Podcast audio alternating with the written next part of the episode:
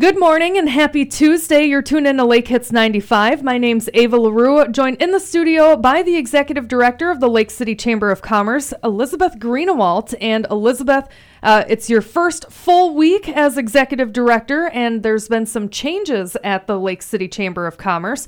I believe your old position is up for grabs now, so let's talk a little bit about what that position is and how people can apply for the Chamber. That's right. Thanks. Good morning. Thanks for having me.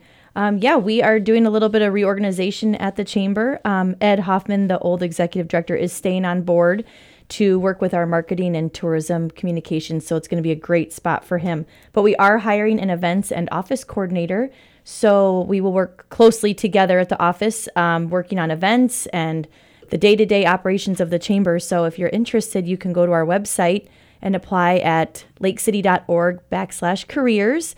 And we are looking for somebody for 32 to 40 hours, but can be flexible. So if you have any interest, definitely reach out and let us know. Yeah, it's a full time position at the Lake City Chamber of Commerce, a great organization to work for. So if you have any interest, make sure you reach out to the chamber and Elizabeth, she'll be able to answer any questions for you as well, right? That's right. All Thank right. You. Well, where are you located at? And let's give out your phone number as well. We are on the corner of 61 and 63. The address is 100 East Line Avenue, and the phone number to reach us is 651 345 4123. And you can also email me at director at lakecity.org.